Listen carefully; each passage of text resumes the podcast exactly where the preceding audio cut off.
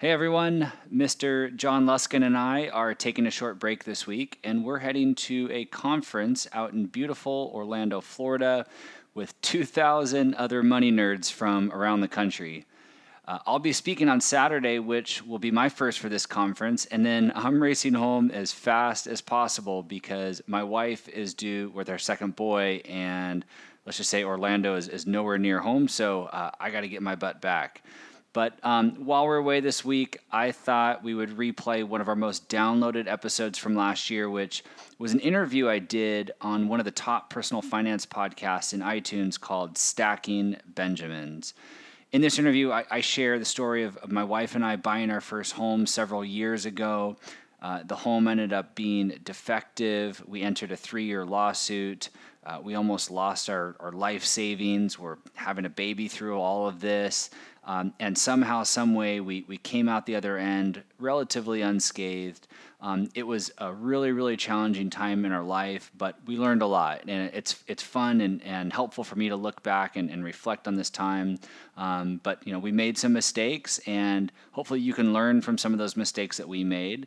And hopefully the story is entertaining as well. But if you didn't catch it last year, please give it a listen. If you have listened to it already, give it a second listen, and maybe you'll catch something new and learn something new.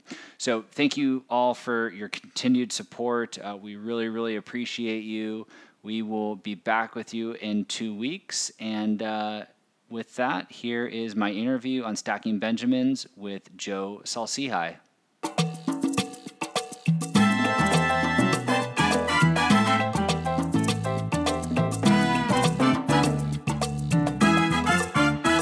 Taylor Schulte is a certified financial planner in San Diego, and he has a great podcast called Stay Wealthy San Diego, and he also is a co-founder of a firm called Define Financial in San Diego, and he's got maybe one of the most grueling stories about moving into a brand new house that we've heard. Of course, we did hear one, Shannon Allen, on recently talking about inadvertently sending her money to a hacker. Remember that one? Sending her down payment money.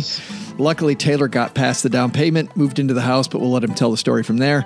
Coming down to the basement, Taylor Schulte.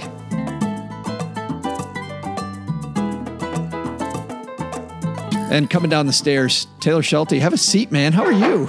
I'm doing well, Joe. Thanks so much for having me. Well, very happy to have you here in the basement. It's about time you got here, by the way. You've got a story for us, man, that I guess excited to tell makes it sound like I'm really happy to tell this story. This is kind of a not really happy story, but life for you. This story begins in 2013, if I'm not mistaken. Correct. And you had saved a bunch of money for a house. How much money had you and your spouse saved? We worked our butts off in our 20s, and we saved up a down payment of about $150,000. And you're a financial planner, certified financial planner. So you're a guy that probably planned and overplanned this house. We did. And not only am I a certified financial planner, but my wife is a planner at heart. And I mean, she is incredible at planning things out, and she's an organizer. You know, we had things dialed into the T with this thing. So it really caught us off guard. Well, don't say that yet. We don't want to give away what's about to happen. But initially, life was pretty good. I mean, it sounds like you found what you thought was your dream house. Tell me about the house.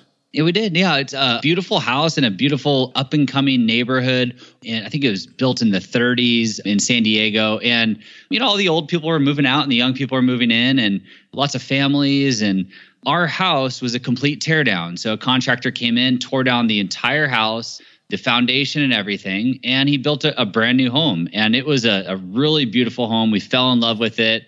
Again, I mean, we saved up a good chunk of money, and we thought this was it. We thought, you know what, let's do this. Let's make it happen. And we hadn't started a family yet. And so we had our eyes set on starting a family in this home. And yeah, obviously things took a turn. So you were the first resident of this house. You were the first owner, the original owner. We were the first owner of the new build, yes. So you signed on the dotted line. You saved this 6-figure big down payment. You go through everything, right? I mean, you had people inspect the house. Yeah, let's remind everyone too, I'm in San Diego, Southern California. $150,000 is a big number. I mean, there are houses that you can buy in this country for $150,000. So good point. People listening, don't be alarmed. I mean, that's normal for Southern California. Unfortunately, that's what we're dealing with out here. Yeah. You're saying you're not buying the biggest house on the block with your $150,000. Absolutely not. No. Yeah. And yeah, but it is a lot of money. And yeah, we went through the normal things that you do when you buy a house, and we got an inspector. And, that was one of the recommendations from our realtor, was to get an inspection done on the house. And like most people do, we hired a general inspector to walk through the house and do his due diligence and just make sure everything was looking right. Did you walk through the house with him or her, Taylor? My wife and I would probably walk through the house a dozen times at least on our own. But again, it was a brand new house. So, I mean, everything just looked perfect and beautiful. And the inspector's words were this. When he finished his inspection, his words were, "I would purchase this house." And like, if that doesn't make you feel comforted, I don't know, what does. Yeah, right. Nope. So clean bill of health from the inspector, brand new house. You guys move in then? Yeah, we moved in right after escrow closed. And how long was it before you noticed that, Houston, we have a problem? Yeah, so we had a small crack in the stairwell within just the first, month or two. That small, maybe it was, a few inches, eventually turned into, 10 or 12. So we just started watching this crack grow and grow and grow. We started to notice some of the wood floors warping and splitting and cracking. Eventually, our front door dropped like an inch. We had to cut a piece off the bottom of the door and glue it to the top of the door just to fill the gap at the top. So things were moving, and we definitely knew something was not right. Your house was moving. Your house was trying to take off on you. Go two separate ways, it sounds like. The house was moving, yep. I mean, you think about that. I mean, what's your recourse? What's the first thing that you thought to do? We actually had some really good advice from a friend when we were buying this house. And he said, in the contract, you should put some language in there that gives you a warranty against the builder. The standard contract doesn't include a warranty, especially on our house. It was coded as a remodel. And so we had, at the very last minute, we put in some language there that gave us a 1-year builder's warranty if any defects arose during that first year. So we kindly wrote an email to the builder. He actually, believe it or not, this guy lived in our neighborhood. So he was just a few blocks down the road. Yeah, we wrote him a nice email and just, hey, we're noticing some things. Would you mind coming over and checking him out? And I got a 12-foot hole in my stairwell. Just something little. Yeah, no big deal. Actually, it did start out with some really little stuff, and he did come over and he did try and address things, and eventually he just disappeared, and didn't answer phone calls, didn't answer emails anymore, and that was obviously a sign that things were going south as well. But was it going south just at your house, or his whole business was going south? Oh, geez. I don't know if I could speak for his whole business. He definitely, was one of these house flipper guys that was trying to make a business out of it. I can't say that he has a great reputation in town, but I don't know enough about his business. I like what you did there, though, with getting some good advice about having that clause put in your contract, because most people wouldn't think to do that. I think that's a good move. Obviously, without that, things wouldn't have ended up as good as they did in the end. Yeah, a lot of really new build, you have construction defect language. Well, when it's coded as a remodel, the same law doesn't apply. And so when we actually got, to the legal portion of this story, we were able to sue him for breach of contract, not construction defect. So just that little language that, again, we just wrote it in there. It was nothing an attorney had to do, allowed us to go after him for breach of contract, which, really was a saving grace for us. And what about the idea of making it a remodel? It seems like when you tear the whole thing down and start from the beginning, it doesn't seem like much of it seems like a pretty extensive remodel. Yeah. So, I don't know enough about building homes and how that all works, but you've heard the story before. They take down everything but one wall. They get the city to come in and code it as a remodel, and then they remove that last wall and they start from scratch. Gotcha. So, it's a loophole in the system that I don't know enough about, but it's kind of unfortunate. Do you feel like, well, I'm going to ask you those types of questions after we tell everybody the rest of the story. So the guy disappears. What happens then? We figured we've got to do something here, right? We can't just do nothing. And so we asked around and we found an attorney. an attorney came in and took a look at the situation. And, you know, the first thing, again, you know, we're not mean people and we don't want anything other than just our house fixed. And so we started off with a letter from the attorney to, you know, see if we could light a fire under this guy's butt and, you know, see where this thing would go. And that's called a demand letter, right? A demand letter. Yeah. I think that is the legal term for it. Yeah. Okay. So you write him a letter, light a fire, and you still hear nothing? You know, I think he did chirp up. You know, we had suggested mediation to settle this thing, and we eventually did go to mediation, which he walked out of. So that was, you know, another costly event that resulted in nothing at all. What? So it was back. Wait a minute. There's a story right there. He walked out of the mediation. So you're sitting across the table from him, and he just gets up and walks away? So we spent thousands of dollars to have our attorney there, to hire the mediator. I think we spent, you know, 6 hours of a work day in the mediator's office. And after all that, he just decided there's no way we're going to come to an agreement. And he bailed. Were you sitting across from him when he got up and left? They actually had us in separate rooms. So the mediator kind of goes back and forth trying to, you know, mediate the situation. And, yeah, I just got to a point where they said, yeah, he's out of here. He left. He left. He's gone. You must have looked at your spouse like, what the hell?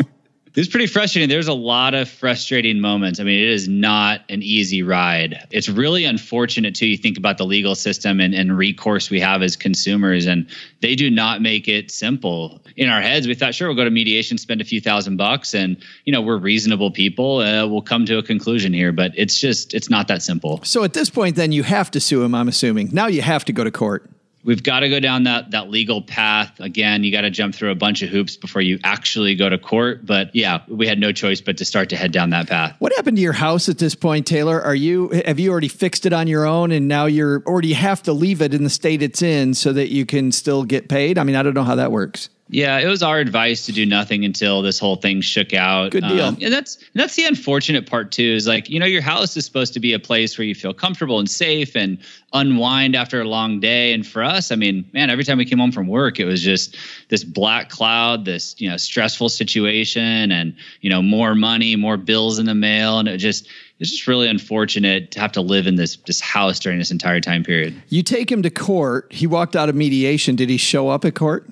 So before court, you're deposed, right? There's something called a deposition, and he didn't show up for his deposition either, which I don't know how you get away with that. That's a bad sign, though. Long story short, his LLC ended up getting suspended. And when your LLC, and this is another saving grace, when your LLC is suspended, your attorney can't represent you in court. So when the day came for us to go to court, it was a one-sided court case. It was us giving our side of the story with nobody to defend it. So his attorney couldn't be there. He couldn't be there. The judge heard our story. Obviously, you know, we're a nice young couple that bought a house and got completely taken advantage of. And the judge ordered us a judgment. And the judgment's a piece of paper saying, here's how much money is owed to you, but good luck collecting on it. That's what I was going to say. Most people think that this is the end of the story, right? You get the judgment, high five each other. We live happily ever after, get our house back. Like you said, you're not mean people. Just now your life is going to go on. That's not the case. That is not the case. Yeah, judgment is just a piece of paper. A judgment also means you have to go hire a new attorney. Oh, good. Called a collections attorney who will help you try and collect on this judgment. So this is just such a train wreck in slow motion. What year is this now? Probably 2015, 2016. You've had now 3 years, 3 years of this so far. Yeah, complete nightmare. What are your legal fees looking like 3 years in? Do you remember that number? Yeah, so before we hired the collection attorney, we probably spent about $45,000 in legal fees. Wow. So then but on your piece of paper, did it say that he was going to have to pay your legal fees? So legal fees are built into the total judgment amount. A certain percentage of legal fees are built in. So, you know, we got a judgment for $150,000 and legal fees were built into that. But yeah, so we had already spent, you know, close to $50,000 already. So that judgment was already, you know, reduced in value. I'm wondering what the collection attorney sells you with this guy's track record already, the fact that his LLC isn't functioning correctly anymore. He must have told you at the beginning, this is going to be a nightmare. Yeah, I mean, the good collection attorneys won't take you on as a client unless they see a path to collecting. Fortunately, he actually found some assets in the LLC he thought we could collect on, and he was willing to take us on. So it was actually a pretty painless process with the collections attorney. We did have to spend another, $15,000, $20,000, of course, to go collect on this. And then we ended up collecting about $90,000 of the judgment. So, I say we spent 60 to collect 90. It didn't really leave us with a whole lot to fix a broken home. No. So the reason we're talking today, that just finished. Yeah, that is over. We sold the house as is, defects and all. Sold it? We sold it to a nice lady. We disclosed everything. She knew what she was getting herself into. Yeah, everything went really smoothly. But I also want to mention, through all of this, everything that we went through, all the legal bills, everything, we're also trying to start a family during this time period. So, that was just, an extra component to this entire story. Well, and you had told me before this, your spouse had also quit her job to work at a job that paid a lot less. And at the same time, you've got this nightmare going on. Yeah, like I said, we worked our butts off in our 20s to kind of gear up for this event. And we saved up a good chunk of money, and my wife left her big corporate job. And yeah, it was time to actually make the purchase. And at the same time, I was starting my business. So we were dumping money into that. And again, everything penciled out on paper, but who plans to spend $60,000 on a lawsuit? And there's some things you just can't plan for. No, but there are some great financial planning lessons here. And I think we need to walk through those because I think there's some great ones. Number one, the fact that having contracts reviewed, right? Reviewing that contract and making sure that you had the path to go down, I think was a key to you winning. And you see people that don't do that, Taylor. Well, you and your business at Define Financial, I'm sure you see people that are like, oh yeah, I got this contract, I have no idea what it says. And so you end up referring them to an attorney to take a look at stuff. Yeah, you definitely need to know what you're signing. And I think having an attorney as you go through a home purchase process is a really good idea. It's hard because you're spending this large sum of money on this huge asset, and the last thing you want to do is go spend more money. It's really hard, but it is really important. I can't stress it enough. Well, at that point, that's another financial planning lesson. When you talk about spending more money on top of that asset, you're really ensuring that things go right with that asset. So, you and I in financial planning talk about risk management decisions, right? At the end of the day, you're paying more to manage risk. That's correct. And, like we had talked about, if I was going to do anything different in buying this house, I would have gotten some additional inspections. That's exactly what I was going to ask. Yeah. Yeah. I would have paid an extra, $2,000, $3,000 to get some additional inspections outside of a general inspection. A general inspector, they just look generally at the home. And, our house was all wood floors. I would have hired a wood floor inspector. I tell people if there's a pool in the backyard, get a pool inspector. If you're noticing some foundation issues or the neighborhood is, has a ton of clay in the soil, you might consider hiring a foundation inspector to take a look. Yeah, that's good. And I hear a lot of people that skip the inspection altogether because they think it's expensive. And obviously, you had an inspector, and look at what happened. Yeah, great stuff. Well, not great stuff. Great. I'm glad you finally have a happy ending, Taylor. Yeah, we are extremely happy to have this behind us. And, I think I shared with you, like I said, we had a lot of fun in our 20s, and we didn't really have a ton of adversity. Life was good. We were dinks, double income, no kids. We were traveling. We really just hadn't really faced anything like this. So to me, this is a really good slap in the face to just remind us that life is not a straight line. There's things that are going to happen that you can't plan for. You're going to have some adversity. And to us, every single day we sat down, we looked at each other, and we reminded ourselves that this is just a house. This is just a house. This is just money. It's not our health or, God forbid, anything worse than that. That's really what kind of got us through this whole thing. What is it as a financial planner though? What does that say? If you can't plan for everything, I guess that speaks to keeping some money flexible. Yeah. Cash is king. And it is, the first thing that we tell people, have an emergency cash savings account.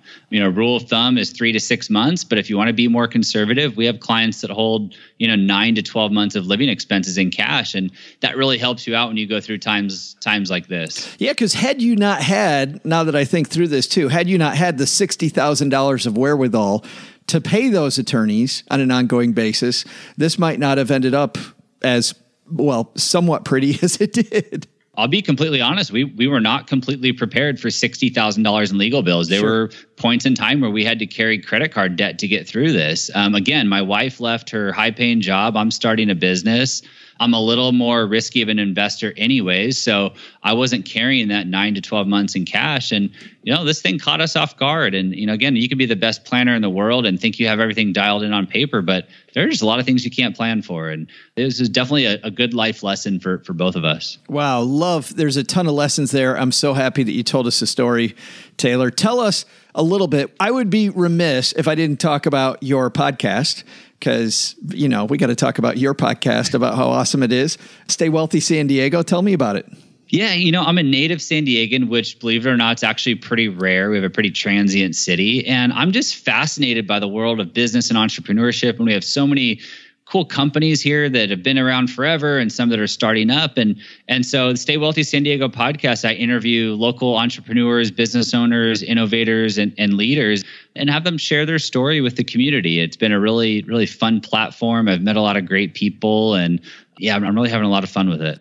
I was listening to the last one just before you came down to the basement, actually, while you're upstairs talking to Mom, Grace and LaFriends, and interesting story. It's funny, you know, I'm in Texarkana, and a lot of lessons for me. You don't have to be in San Diego to like your podcast. No, absolutely. Yeah. Grayson's got a national presence. Pat Flynn was on the podcast. One of the largest fee-only wealth management firms was on the podcast. You know, so there's a lot of great people and great information on the podcast. You don't have to be a native San Diegan, that's for sure. And then what the heck's going on at Define Financial, your financial planning company? Yeah, we're a fee-only financial planning firm. We're headquartered out here in San Diego. We specialize in working with retirees and a group of folks we call Henrys. And the acronym HENRY stands for High Earner Not Rich Yet. So these are folks in their 30s and 40s, and they're generating a really healthy six-figure income, but you know they don't have that $1 million in the bank just yet. So we like to take them on early and help them grow, help them get there. It's like the person in I'm a baseball fan. It's like the minor leaguer, right? Somebody shows a lot of potential coming up through the system. Yep. And they're often neglected and they don't have anywhere to go. And everybody's asking them how much money they have. And, you know, they kind of come in with their guard up. But yeah, we enjoy helping them make those smart decisions with their money today and letting those compound over the next 20, 30, 40 years. Awesome. And we'll link to the show, Stay Wealthy San Diego, and to Define Financial in our show notes at stackingbenjamins.com. Man, great talking to you. Congratulations on getting this thing behind you. Joe, thank you. I wish I was in the basement under better circumstances, but I appreciate you letting me vent a little bit. And thanks for sharing my story. I really appreciate it. At least you're here. Now time for cookies. Thanks again, Joe.